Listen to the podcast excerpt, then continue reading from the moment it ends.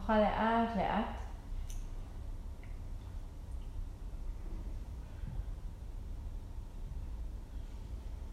למצוא עבור עצמנו תנוחה נוחה.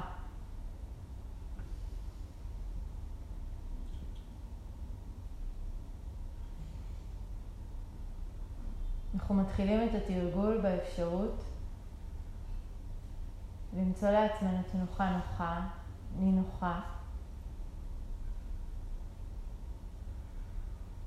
מגביהים את האגן אם צריכים, מרפים את כפות הידיים בכל מקום שנוח. מוצאים את המקום הנוח והתומך ביותר עבורנו.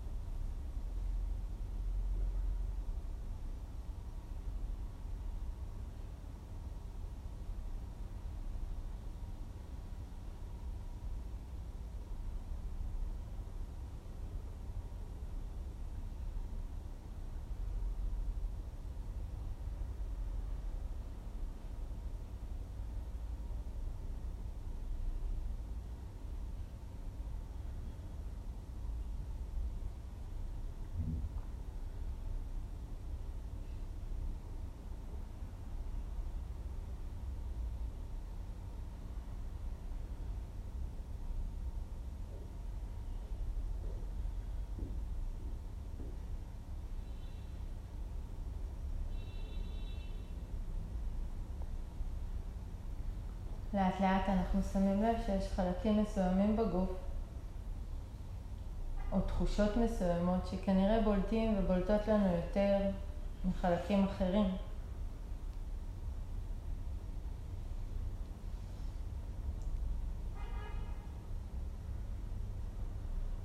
אולי הגב מאוד נוכח, אולי איזה כאב מושך או דוקר. דברים שהם קצת יותר בולטים וקופצים אל תשומת הלב שלנו מהר יותר מדברים אחרים.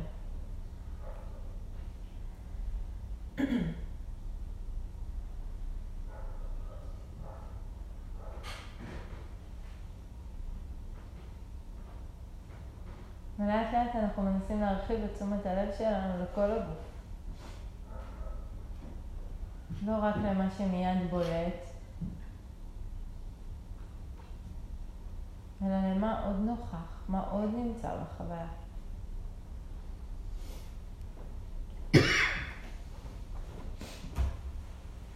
כשתשומת הלב מתרחבת אל הגוף כולו, נוכל לשים לב אולי לדברים שלא הבחנו בהם קודם. נוכל לתת מקום ליותר חלקים, ליותר תחושות.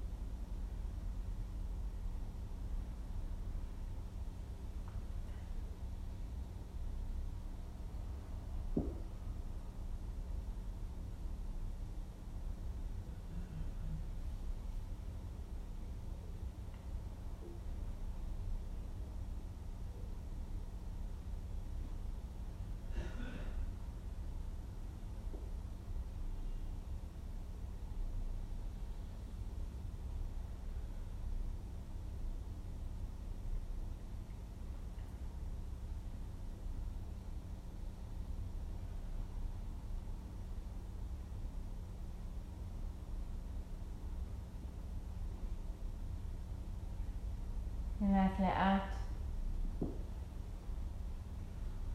גם הנשימה מופיעה.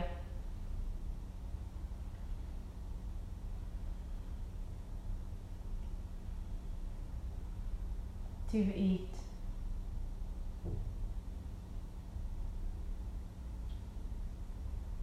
ארוכה או קצרה, נעימה או לא נעימה, פשוט כפי שהיא.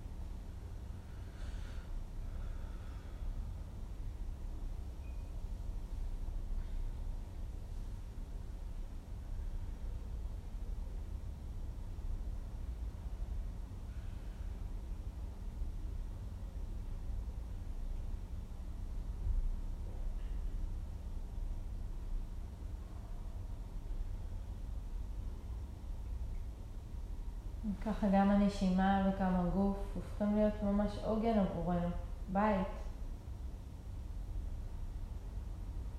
מקום להיות, מקום לשהות בו.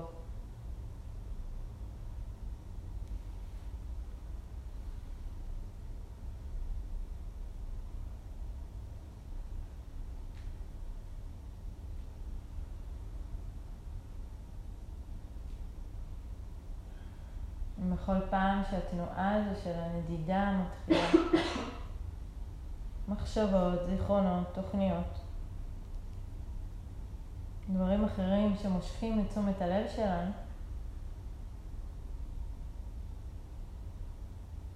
נוכל לחזור אל הנשימה, אל הגוף,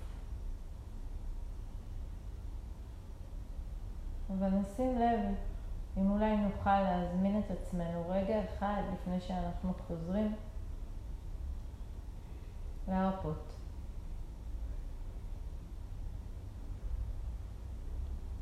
נזהה לא רק את הנדידה עצמה,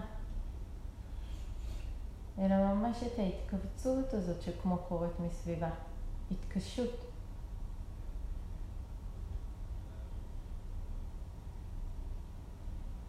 ניקח מתוך הזיהוי משהו מתקשה ומשהו מרפא. להזכיר לעצמנו ממש על ידי הזמנה עדינה. זה מה שיש ואפשר להרפות.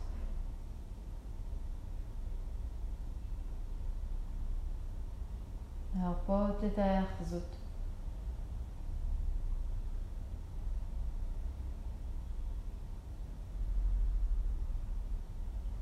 להישאר עם הדברים עם פחות אחיזה בהם.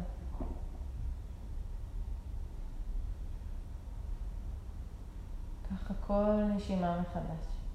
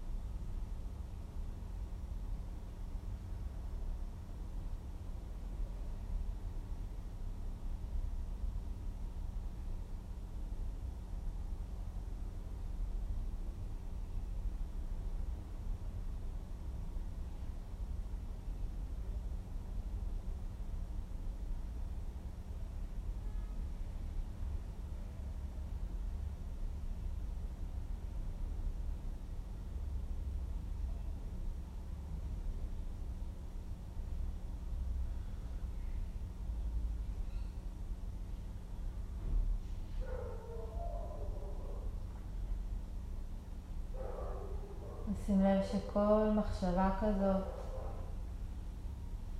כל זיכרון, תוכנית, תחושה, כל דבר כזה שעולה ומנסה למשוך אותנו, בעצם מעין הסחת דעת שמנסה להיות איזשהו מכשול בינינו לבין התרגול.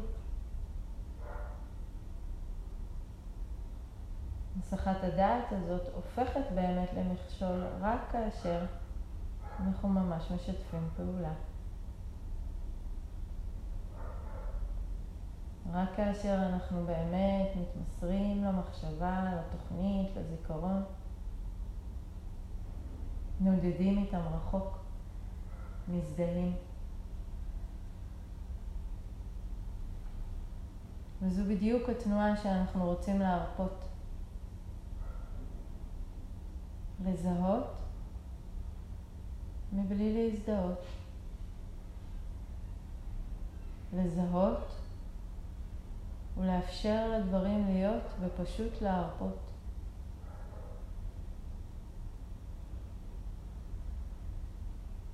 מתוך ההרפייה, גם החזרה לנשימה, קלילה יותר, טבעית יותר, נינוחה.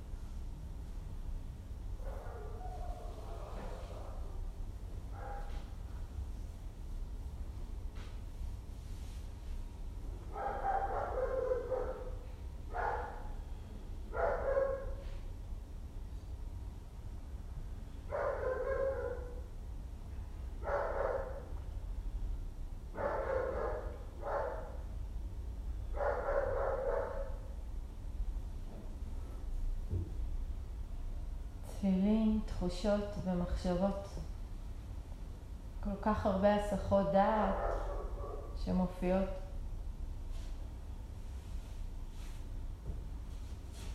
כל מה שנרצה זה לאט לאט להזמין את עצמנו.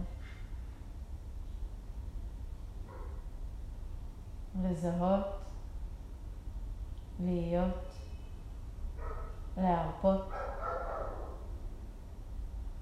ואז לחזור בחזרה קרוב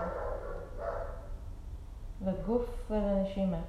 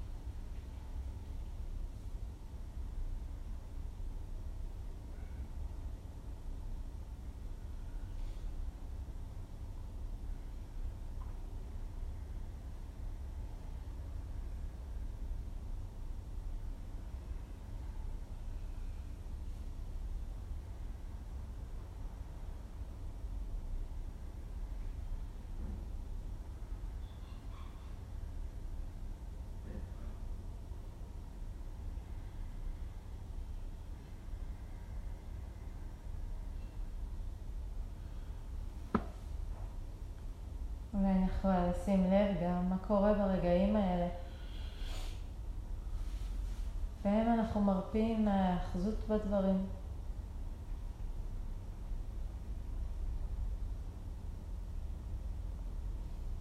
האם משהו שם מתאפשר?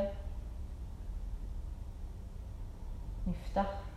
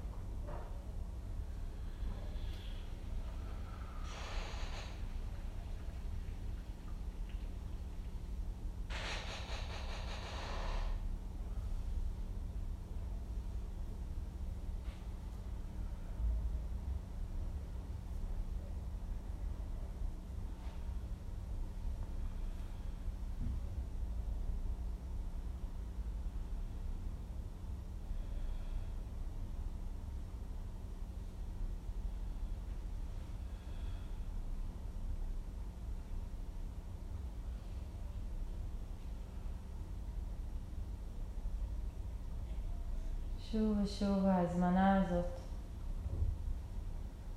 לזהות את הנדידה, את ההתקשות, ההתמצקות אל סיפור או אל מחשבה.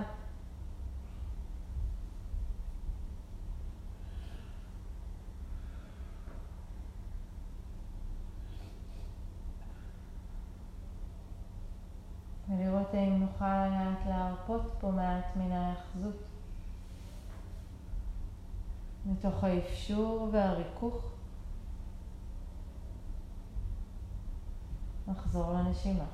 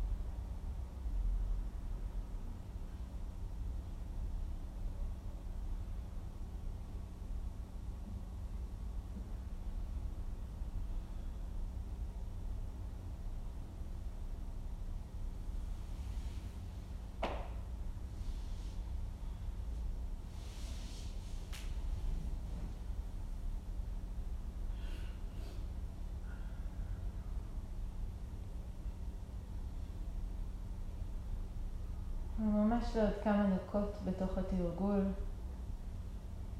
שוב ננסה לשים לב מה קורה לחוויה כשאנחנו קצת מרפים בתוכה.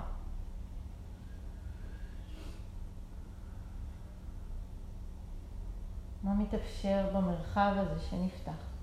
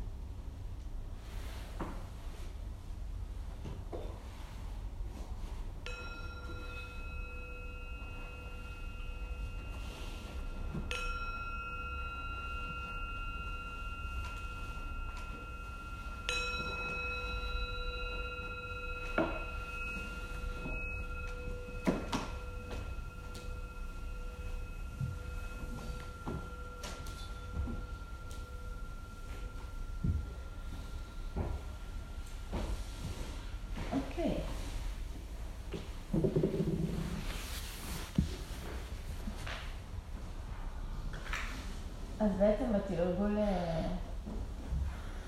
מאוד מאוד ניסינו להתמקד באיכות הזאת שיכולה מצד אחד אה, לזהות את הדברים, מצד אחד להיות עם הדברים, ולעומת מה שאנחנו בדרך כלל עושים כשאנחנו פוגשים את הדברים, שזה מתעוררת בנו באופן מאוד מאוד אוטומטי את התנועה הזאת שאו אוחזת, כן, בנעים, או מתנגדת ללא נעים, ניסינו הפעם ממש לזהות ולא ליצור שום תנועה שמזדהה באופן כזה או אחר, אלא מוכנה פשוט להרפות עם מה שיש, כן?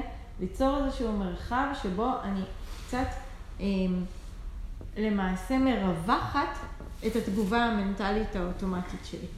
עכשיו, מה קורה ברגע הזה שאני מרווחת? אם, אם, אם הצלחתם לשים לב, כן? כאילו, ו- ולא מיד להגיב, אלא שנייה לשהות, להשתהות, להרפות לרגע.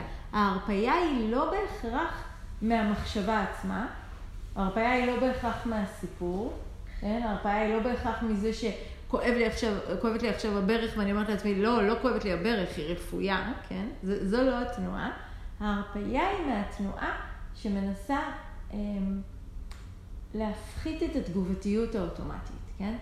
זאת אומרת, כואבת לי הברך ואני מיד מתמצקת סביב הכאב ברך לאיזשהו סיפור, כן? מה הסיפור סביב כאב בדרך כלל? איך הוא נשמע לנו במחשבות? זה לא נוח, ו... מה? סבל. זה סבל, וממש, מה? לשנות, כן? ישר אני, אני, אני חייבת שזה ייגמר. אני חייבת להחליף תנוחה, אני חייבת לקום, אני חייבת ללכת, בעצם לא הייתי אמורה לבוא. יש לי משהו חשוב יותר לעשות, כן? כאילו, סביב התנועה הזאת של כאב מתחיל להיווצר סיפור שלם. הסיפור הזה בעצם מתחיל כמו למצק את עצמנו באיזשהו אופן, כן? ואת ההתמצקות הזאת אנחנו רוצים לאט לאט לאט להרפות. אני לא מתעלמת מהכאב, אני פשוט לא מתמצקת סביבו, כן? כאילו, ברור מה שאני אומרת? כן? ועכשיו ברגע הזה, וזה שבריר שנייה, שאני אולי מצליחה מעט לא להתמצק סביב משהו, ודווקא כאילו ליצור איזשהו רגע כזה שמרפא עם הדברים. קודם כל, זה, זה קרה הרגע הזה? זה, יכולתם להרגיש את זה? כן. ומה קורה ברגע הזה? הרגשתי זרימה, כאילו מים. מים, משהו זורם, כן, אוקיי. מה עוד? אני הרגשתי שאני מתרחק מזה. מתרחק. הרווח מרחיק אותי מזה, ואז זה כבר פחות אה, אה, אינטנסיבי. אוקיי. אז הרווח בעצם מרחיק אותי מזה, ואז החוויה עצמה הופכת פחות אינטנסיבית. וזה תיאור מאוד מאוד חשוב לשים לב אליו, כן? כי ברווח הזה באמת, זאת אומרת, זה לא התרחקות של אה, התעלמות, בואו נאמר, זה פשוט לקיחת איזשהו מרווח, כן?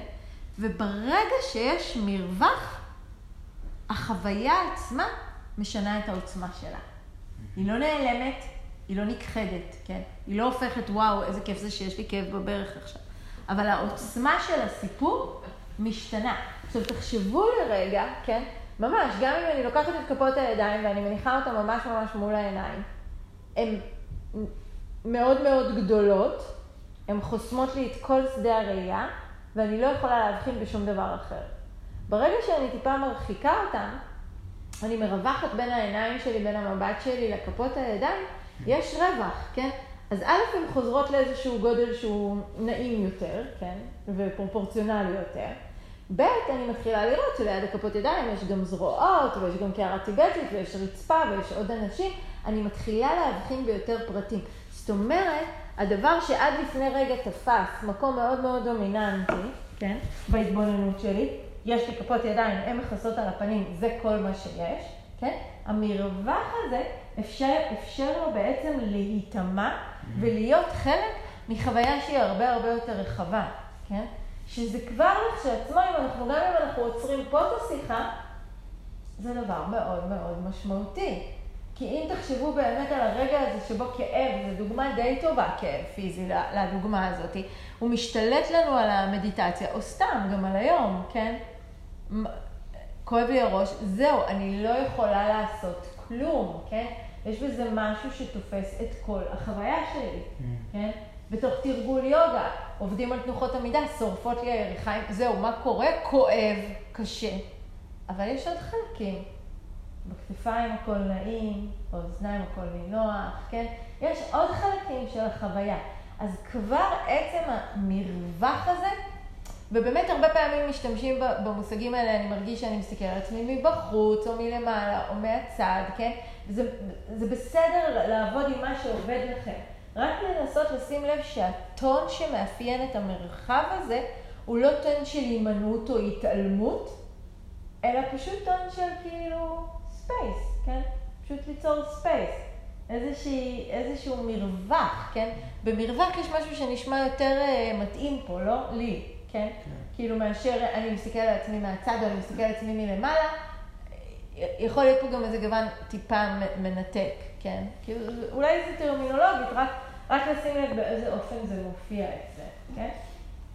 עד כאן ברור, נכון? Mm. כן? כאילו בזה אתם גם מאוד כבר אה, מתורגלים. מה שאותי מעניין, כן?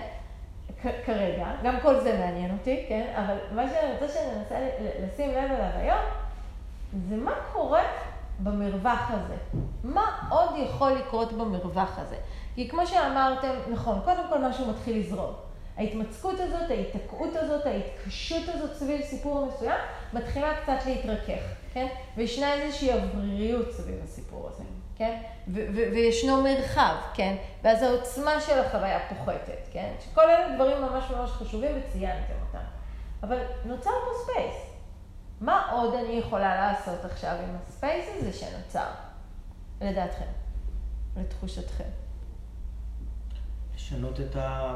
את החוויה, כאילו, החוויה יכולה להשתנות. החוויה יכולה להשתנות? כאילו, האוטומט יכול להשתנות. האוטומט יכול להשתנות, נכון, מעולה. זאת אומרת, המרחב הזה, המרווח הזה שפתחנו, הוא בעצם בין מה למה פתחנו אותו? בין גירוי מסוים בתגובה. לבין תגובה. וברגע שפתחנו בין מרווח בין גירוי לתגובה, זה גם אומר שאני יכולה עכשיו להתכנס, להיכנס למרווח הזה ולבחור מחדש, כן? כאילו, אולי לשנות את הכיוון. לא להמשיך, כאילו, לא רק להשהות ואז לחזור ולעשות את אותו הדבר, כן? אלא להשהות לרגע, לפתוח מרווח ולהרגיש מחדש, כן? מה המרווח הזה מבקש, כן? מה, מה יכול להתאפשר פה, אוקיי? הרבה פעמים, מה שיקרה ברגע הזה, כן? זה שאני אפתח מרווח, ואני אראה את, את, הנטייה הזאת להגיב באוטומטיות, נגיד בכעס, או בעלבון, או בהסתגרות, ואני אראה את זה שאני עומדת לעשות את זה, ואז מה אני אעשה? אותו דבר בכל זאת. וזה שלב מאוד מתסכל בתרגול, כן? הרבה פעמים שאני כבר רואה, כן? אבל האוטומט הוא כל כך כל כך חזק, שאני רואה, ובכל זאת הוא בא ומשתלט, כן? אני זוכרת ממש תקופות שלפעמים בתוך המדיטציה הייתי מרגישה שאני מנהלת עם עצמי משא ומתן. שאני כבר רואה את המחשבות כאילו הולכות לעלבון ולאיך אני מנסחת לי שוב, שלמה אח שלי אמר לי ככה, והוא לא התייחס אליי ככה, והוא לא שאל אותי ככה. אז אני אומרת לעצמי, עלבון, בואי תחזרי. ואז אני כזה, לא, רגע, אני רק אסיים לחשוב את זה. נכון? כאילו יש איזה מין משא ומתן כן. כזה, לא, לא, כן? ופה יש משהו שאני מאוד רוצה לדבר עליו, לראות בעצם האוטומט, האוטומטים של כולנו, ההרגלים המנטליים האוטומטיים, הנטיות המנטליות, הרגשיות, התגובתיות שיש לכל אחד מאיתנו, הם הסחות הדעת הגדולות ביותר עבורנו, כן?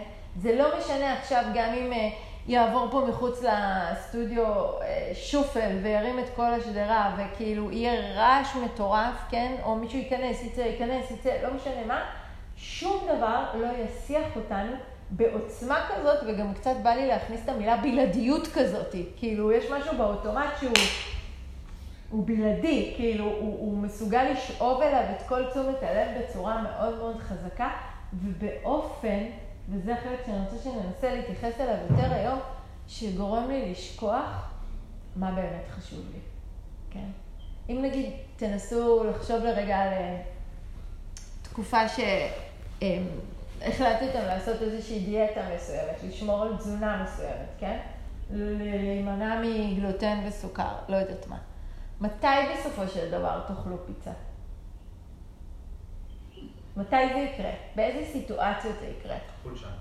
באיזושהי, כאילו, חולשה לא, לא מהמובן, ואולי הייתי מחליפה את המילה חולשה, במקום שבו יש איזושהי רגישות גדולה יותר, כן?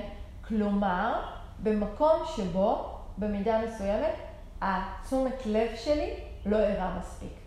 זה יקרה בלילה, כשתהיו עייפים, מסיבה. זה יקרה כשאתם שיכורים, כן? כשאתם במערפלי תודעה למיניהם. זה יקרה בסיטואציה חברתית מסוימת, שהיא יכולה להיות אגב טובה, כן? אבל היא מסיחה אותי, היא מושכת אותי, כן?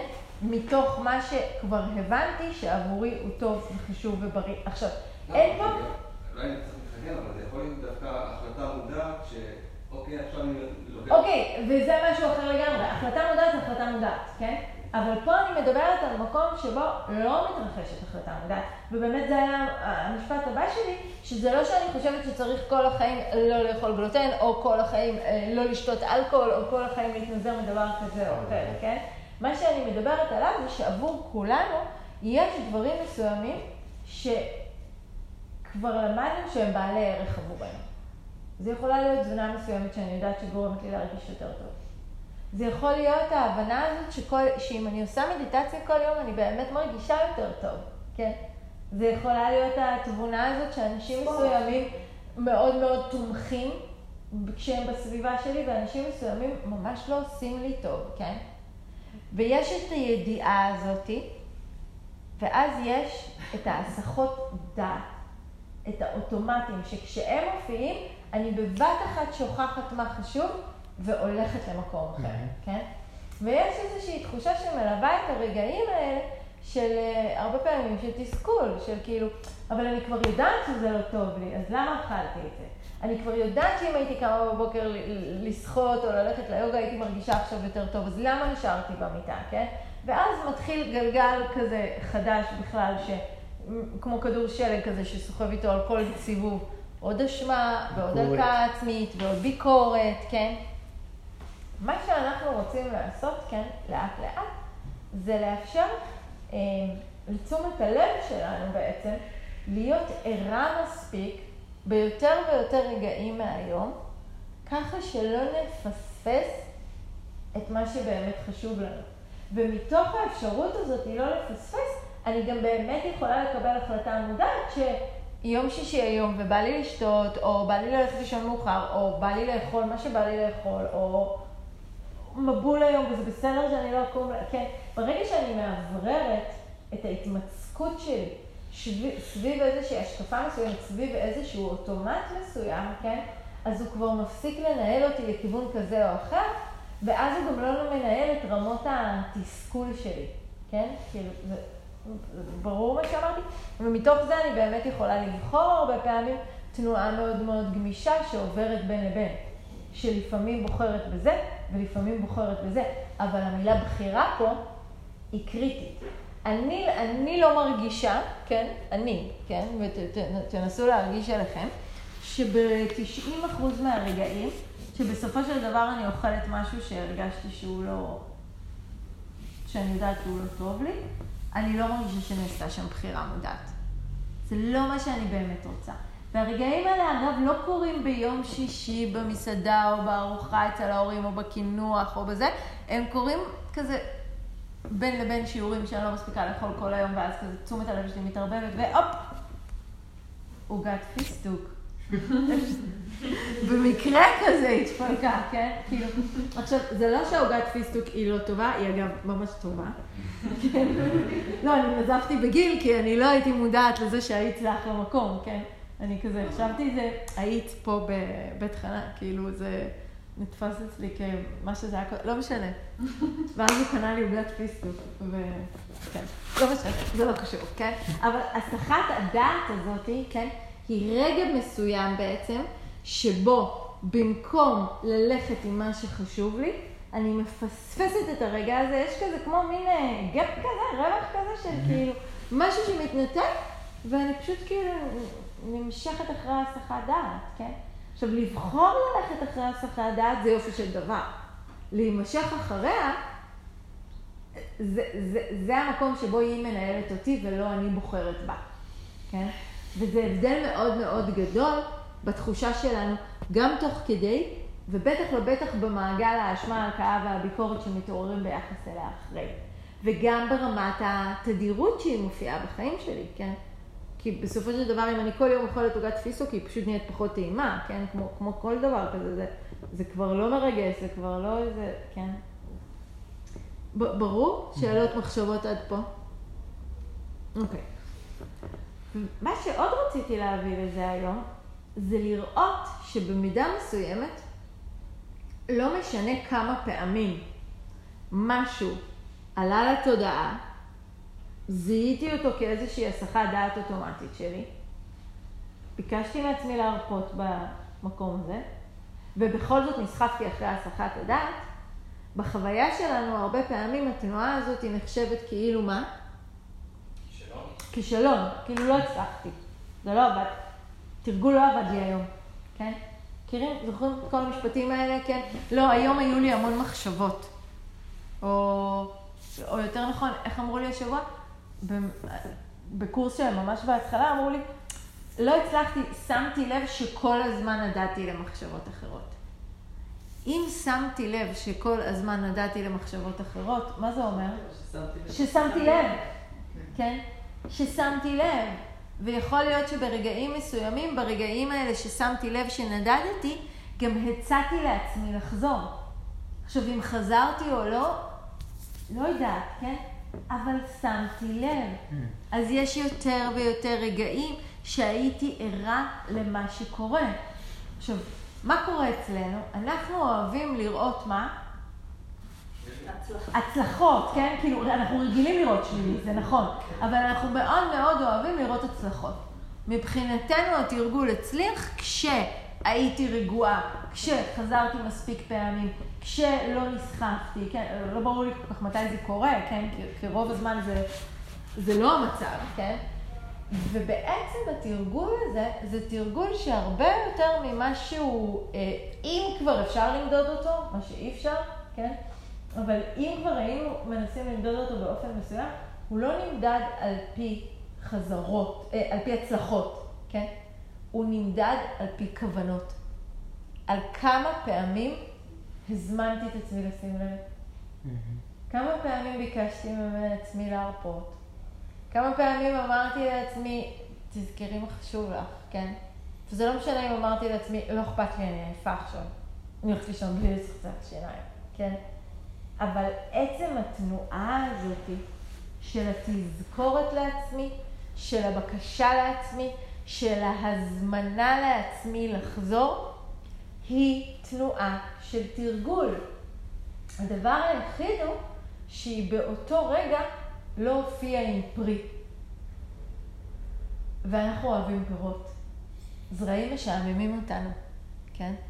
יש... אה, אה, ההורים שלי תמיד צוחקים עליי שאני, אה, להבדיל מבתרגול נגיד, אבל יש לי את הגג עם המלא מלא צמחים ועציצים, ותמיד, כל מקום שגרתי בו. עכשיו, אני עוד לא, לא הפנמתי את הקונספט הזה של צמח רב-שנתי.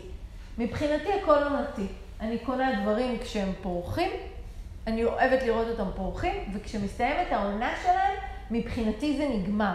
עכשיו, ההורים שלי יש להם גינה ענקית והם מאוד מאוד אוהבים את זה, וכאילו, אין כזה דבר אצלם נגמר.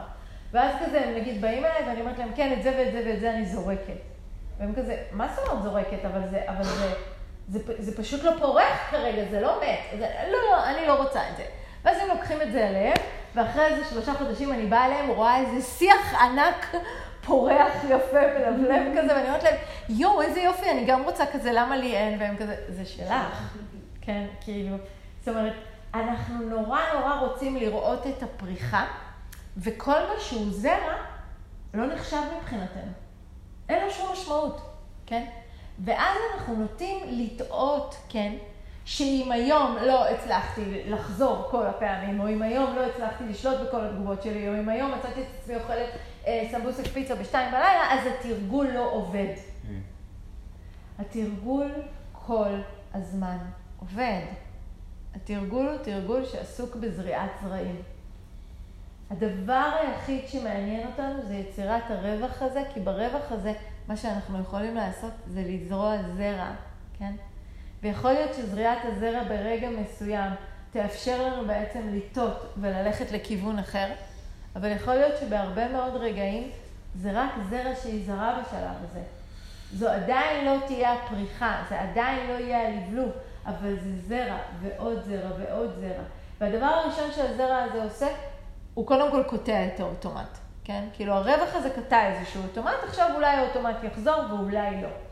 אבל ככל שאני זורעת יותר זרעים, אני בעצם מתחילה לדשן את האדמה שלי באופן מסוים ולא אחר. אני מפסיקה, לה... אני מפסיקה להשקות אותה באותם מים, נגיד, של התגובה האוטומטית של הסלידה, של הכעס, של ההתנגדות, ומאפשרת לי איזושהי השקיה חדשה או איזושהי זריעה חדשה או איזשהו סוג חדש של זרעים של הצעה, כן? זו רק הזמנה בהתחלה. אני כזה אומרת לעצמי, אוקיי, אבל אולי אפשר להרפות? ואז כזה, אפשר, אבל לא עכשיו. אבל הצעתי, זה תרגול. ויש משהו בזמן האחרון שאני מרגישה אותו יותר ויותר חזק, שאין לנו מושג מתי הזרעים שזרענו עומדים לפרוח. ואנחנו כן רוצים, וזה, וזה tricky, כי כשאין לנו מושג מתי הם עומדים לפרוח, אז אנחנו קצת אה, מתעייפים ומפסיקים לזרוע אותם.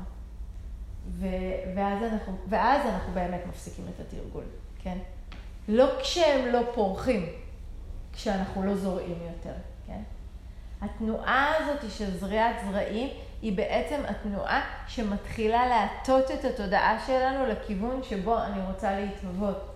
שזה איזושהי שרשרת של התהוות מותנית שמתנה יותר ויותר רגעים של חופש ושל שחרור ושל יופי ושל שמחה, כן? וזה לא משנה אם ברגע מסוים רק זרעתי את הזרע הזה ואמרתי לעצמי שאפשר גם להיות שלווה בתוך הסיטואציה הזאת, וזה לא עבד, הזרע נזרע. ולאט לאט מתקבלת יותר ויותר מסה כזאת של זרעים. ולאט לאט אני אגיע לרגעים מסוימים שכבר יש לי מסה מסוימת או סוג מסוים של אדמה מסוימת, ומתוכה מה שייצא, one day פתאום יהיה שונה. העניין הוא שאנחנו מצפים לצורה מאוד מסוימת של התוצאה של התרגול. אני זוכרת שהתחלתי ללמד בכלא, אחד הדברים שהיו לי הכי קשים זה שכזה, הגעתי מפה, מקורסים כזה שאני מלמדת במרכז תל אביב, שאנחנו מדברים איזושהי שפה שהיא בסך הכל מאוד מאוד ברורה לנו, וכולנו באים גם מסיטואציות ונסיבות חיים פחות או יותר דומות, כן? וכאילו דברים קורים ככה. אני מדברת, אתם מבינים, יש לנו כזה דיונים מעניינים ושיחות, ואנחנו לוקחים את זה הביתה, וכזה התהליכים קורים, לפחות בהתחלה, אגב, מאוד מאוד מהר, כן? דברים כזה נפתחים פתאום. ואז הגעתי לשם, וכאילו, לא קורה כלום. שום דבר. כאילו, בתחושה שלי, פתאום אני מדברת, ופתאום חובה את מה שאנחנו זה לא עובד. ולקח לי הרבה זמן להבין שזה לא עובד כי אני מחכה לצורה מאוד מסוימת של תובנה. והרבה פעמים רגעים מאוד מאוד קטנים, בגלל שהם לא אלו שחיפשתי, פספסתי אותם, כן? אז אני אתן דוגמה דווקא לא מהכלא, ש... אולי מהצד השני של הכלא, שאני מלמדת עכשיו קורס במשטרת תל אביב. שזה פרויקט מאוד מאוד גדול שקורה בכל הארץ, כן? יש איזה 40 קורסים כאלה שרצים במקביל. והקורס שאני מלמדת הוא בימי ראשון, בבוקר, בצהריים, וזה של יחידת המוקדנים בסלמה. וכל מי שמקבל את כל הקריאות של 100, וכל מי ש... והם גם מוציאים אותם, כאילו, בתוך המערכת, כאילו, למה שצריך לפעול. והגעתי אליהם ביום ראשון, אחרי יום שבת. כן. וקיבלתי חבורה של אנשים שבורים. קודם כל, כולם הוקפצו באותו יום שבת. כאילו, לא היה מישהו שלא היה במשמרת, לא היה כזה דבר. לא יודעת איך הם הספיקו אפילו להגיע, הם תיארו את זה, ו... ופשוט, הם... כאילו, ה... היו להם, אה, זה ספור, כן? 2003 קריאות שהם לא הצליחו לענות עליהן. כאילו, ו- וזה היה ממש, עכשיו, כל המקום עוד, עכשיו זה 2003 קריאות שגם עכשיו צריך לחזור אליהם, כן? זה לא... אה, אה, והמקום פשוט היה, אנחנו יושבים בתוך משרד שהוא באמצע היחידה, לא באיזה סטודיו ליוגה, כן? באמצע היחידה. יש צעקות, כל שנייה פותחים דלתות. מפקד היחידה נמצא בתוך הקורס, והוא היחיד שלא מסכים לעזוב את הטלפון גם ביום רגיל, בטח לא ביום כזה. ובתוך כל הדבר הזה, אה, לימדתי שיעור על סטרס, זה היה הנושא של אותו יום. זה היה מטורף, והיה רגע שאחד מהם נכנס, יצא, נכנס, יצא, נכנס, יצא, ואז כזה היינו צריכים לעשות תרגול, ואמרתי לו, תנסה, פשוט תשב פה, מה זה משנה, עשר דקות, שב ותנסה לעשות את התרגול. הוא אמר לי, אני לא יכול, אני לא יכול, אני לא יכול שנייה אחת כאילו, באמת.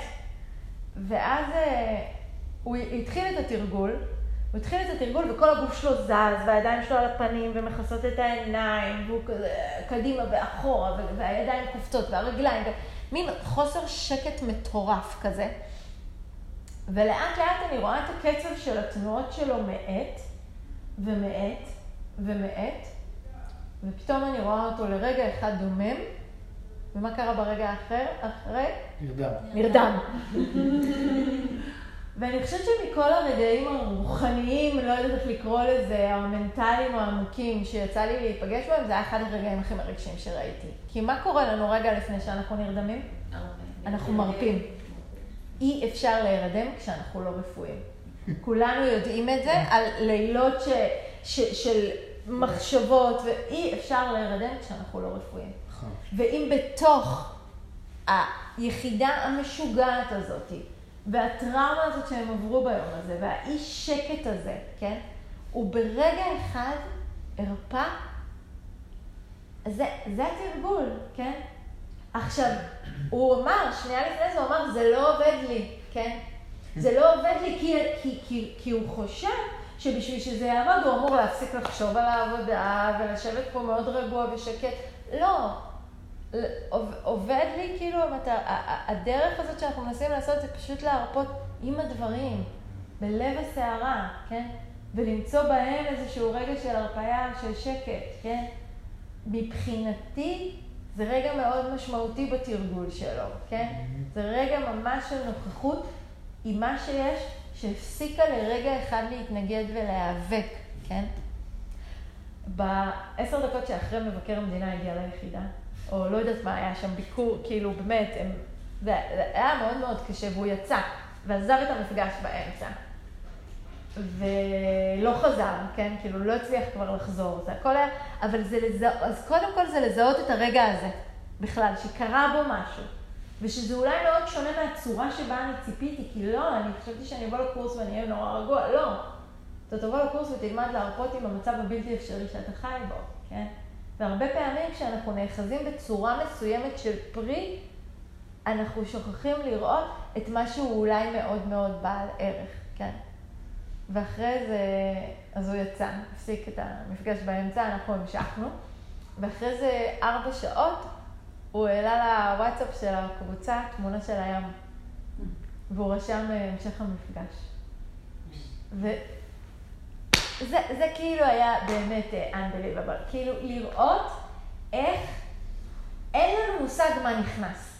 אני יכולה לשבת מולו ולהרגיש ששום דבר שאני אומרת לא משנה. והוא יכול לשבת שם ולהרגיש ששום דבר שהוא עושה לא עוזר. ושזה לא אפשרי. אבל בתוך אחד הימים הכי לחוצים שהיו לו בעבודה, הוא לרגע אחד נרדם, והוא מצא זמן ללכת לים. ומתישהו בים, הוא נזכר שיש לו כזה דבר שנקרא קורס מיינדפולנס. מה שזה לא אומר לגביו ברגע הזה. וזה נקרא, כן, פירות שאין לנו מושג איך ובאיזה אופן ובאיזה צורה הם יפרחו, או ינבטו, או, או, או ילבלבו, כן, או יצאו. אבל אם אני אמשיך להתעקש על צורה מסוימת, אני לא אשים לב לזה שמשהו כן קרה. עכשיו, זה לא שאני חושבת שהרגע הזה בהכרח ישנה את חייו, אבל הרגע הזה התחיל לדשן את האדמה באופן אחר מהאופן שהוא היה רגיל עד היום, כן? וזה מאוד מאוד משמעותי, כן? ואני חושבת שיש משהו בתרגול, שכשאנחנו מדברים על זה שכל רגע הוא יקר ערך, אז כל רגע הוא יקר ערך. זה לא סתם אנחנו אומרים את זה, כן? כי ברגע אחד שפספסתי ותשומת הלב שלי הלכה להסחת דעת של האוטומט של זה לא עובד לי ואני לא מצליח ואני לא כזה, לא הייתי שם לב שלרגע אחד הרפאתי. לא הייתי רואה שלרגע אחד יכולתי להיות עם הדברים באופן קצת אחר, כן? אז לפעמים הדברים קורים, אבל הסחות הדעת שלנו ממשיכות למשוך אותנו למקום שגם את היופי ואת הטוב ואת הדרך שאנחנו עושים, אנחנו כבר מתחילים לפספס, כן? אז יש בזה משהו ש... אה, ככה אולי שתי תובנות שככה נוכל לנסות ללכת איתם במהלך השבוע, זה שהאחד זה שכל רגע הוא יקר, באמת. כאילו כמה חשוב זה שנהיה ערים כדי שלא נפספס. והשני, התובנה השנייה זה שאין צורה אחת לפרי. ואנחנו צריכים להיות מאוד מאוד אה, קשובים וסקרנים לגבי הצורות של הפירות האלה. ולדאוג שבאמת נוכל ליהנות מהם. תודה. תודה רבה רבה רבה. תודה רבה.